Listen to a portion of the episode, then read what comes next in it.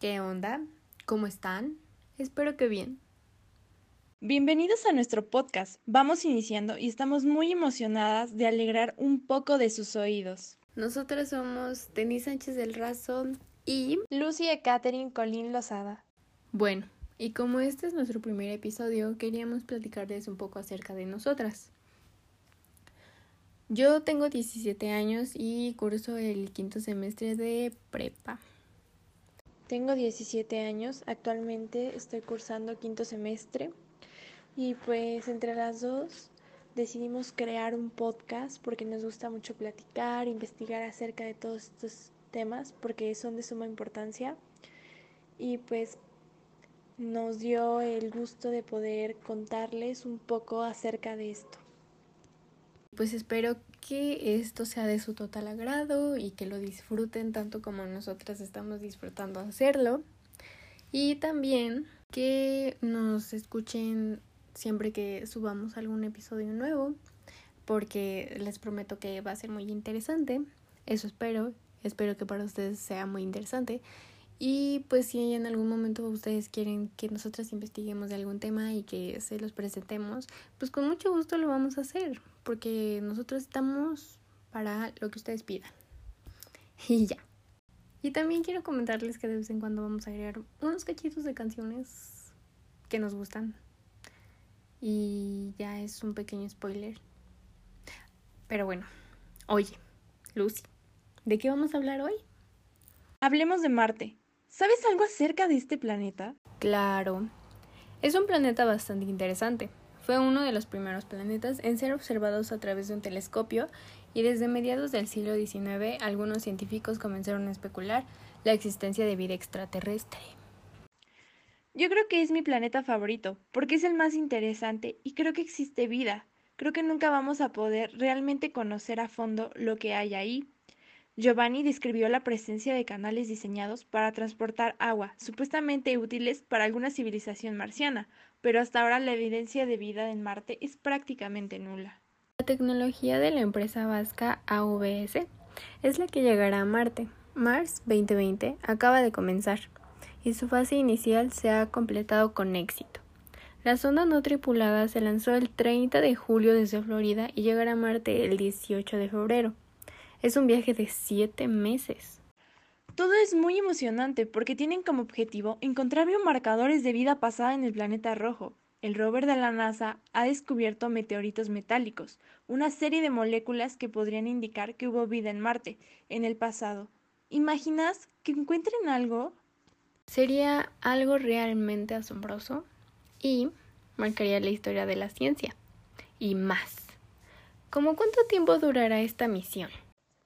Pues dicen que durará como mínimo un año en Marte durante las cuales el vehículo recorrerá la superficie del planeta, después de aterrizar sobre el cráter Jezero. Yo vi que el granito de la misión será la recolección de las muestras que retornarán a la Tierra en 2026 para ser estudiadas a profundidad.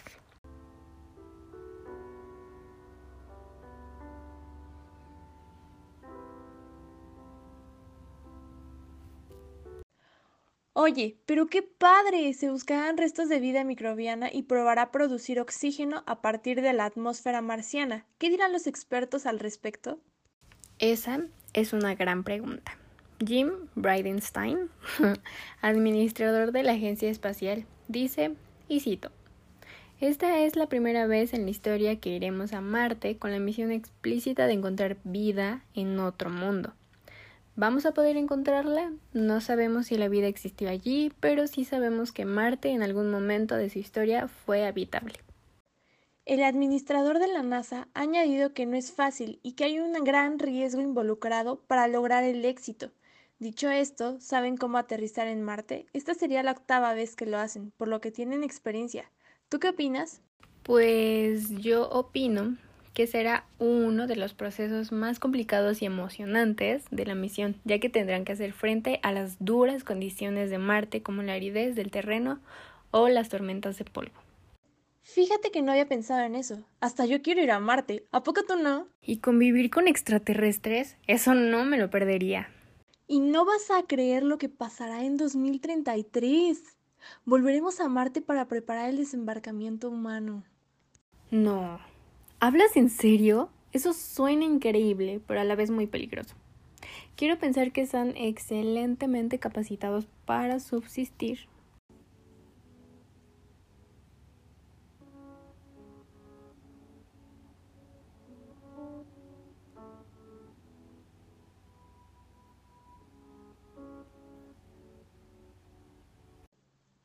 Por otro lado, no se puede dejar atrás la rivalidad que existe entre los países, ya que con dos años después de que los humanos aterrizaran por última vez en Marte, tanto Estados Unidos como China lanzarán este mes misiones al planeta rojo, que será una nueva arena para su creciente rivalidad.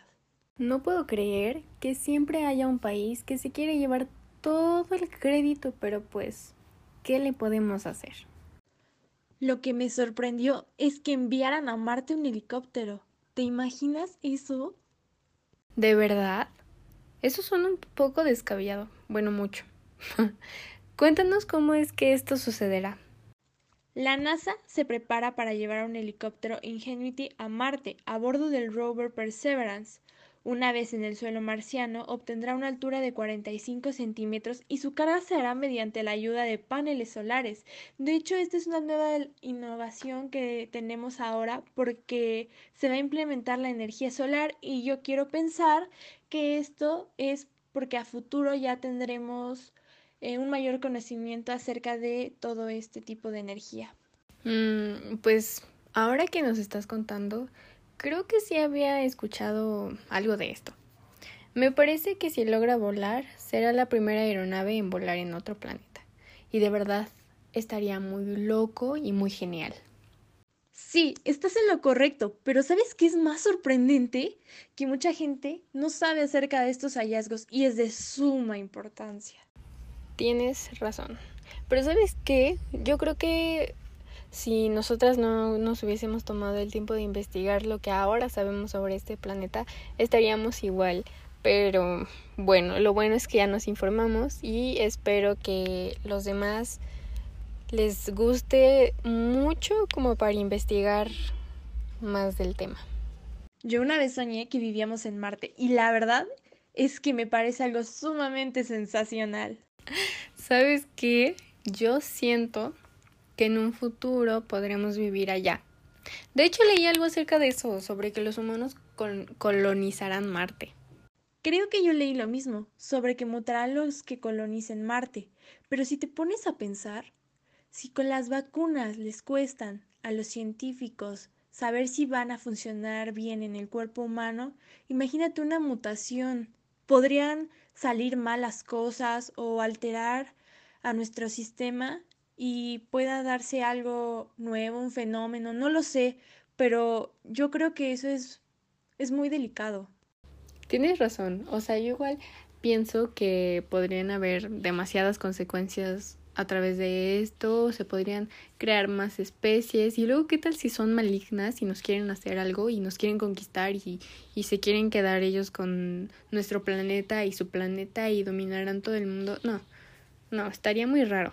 Pero bueno, este, cambiando un poco el tema, bueno, no cambiándolo, pero yéndonos más por las características de esta mutación que se tiene estimada, son mayor densidad de los huesos, miopía, cambio de color de piel, aumento de la eficiencia en el uso del oxígeno. Bueno, la miopía ya la tengo. Oye, pero qué horror juntarse con un marciano, ¿no? Ay, sí, yo ni de loca, ni de loca me juntaría con ellos. O sea, ni aunque me pagaran un millón de pesos. O sea, ¿qué tal si tienen malos hábitos o nos pueden contagiar alguna enfermedad? O lo que te digo, ¿qué tal si son malignos? O no, yo no. Estarían medio locos los colonizadores, la verdad. Pero pues cada quien sus gustos. Oye, pero igual y la tasa de mortalidad estaría bastante elevada. Y no solo estarían medio locos, estarían bastante locos.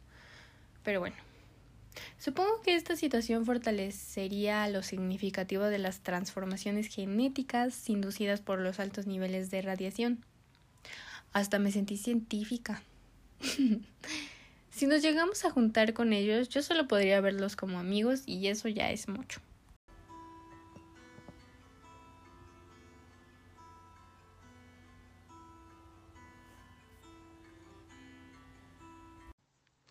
Un biólogo dijo, si una mutación aparece en las personas que viven en Marte y les dan una ventaja de supervivencia del 50%, es una gran ventaja, ¿verdad? Y eso significa que los individuos van a transmitir sus genes a un ritmo mucho más rápido que lo que harían en otro caso.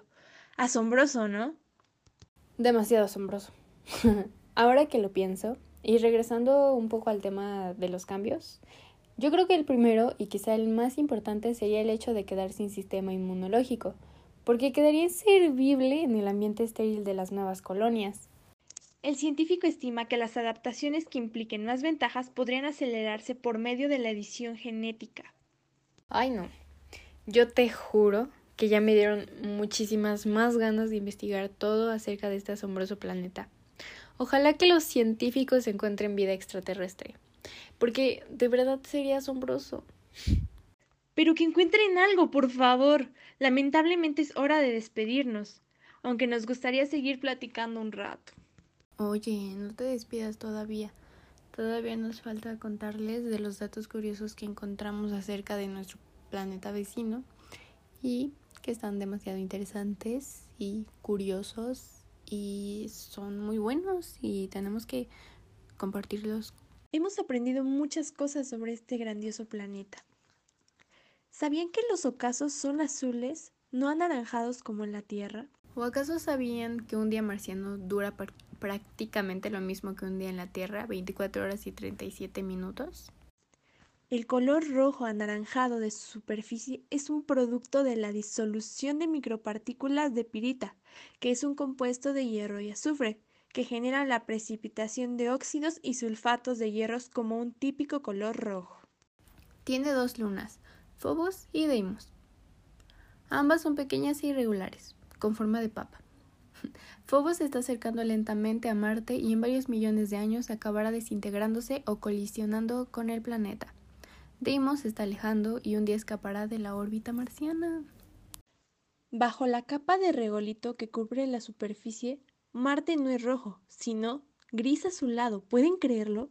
La primera sonda enviada a Marte fue lanzada por la Unión Soviética en 1960, pero el cohete ni siquiera alcanzó la órbita terrestre.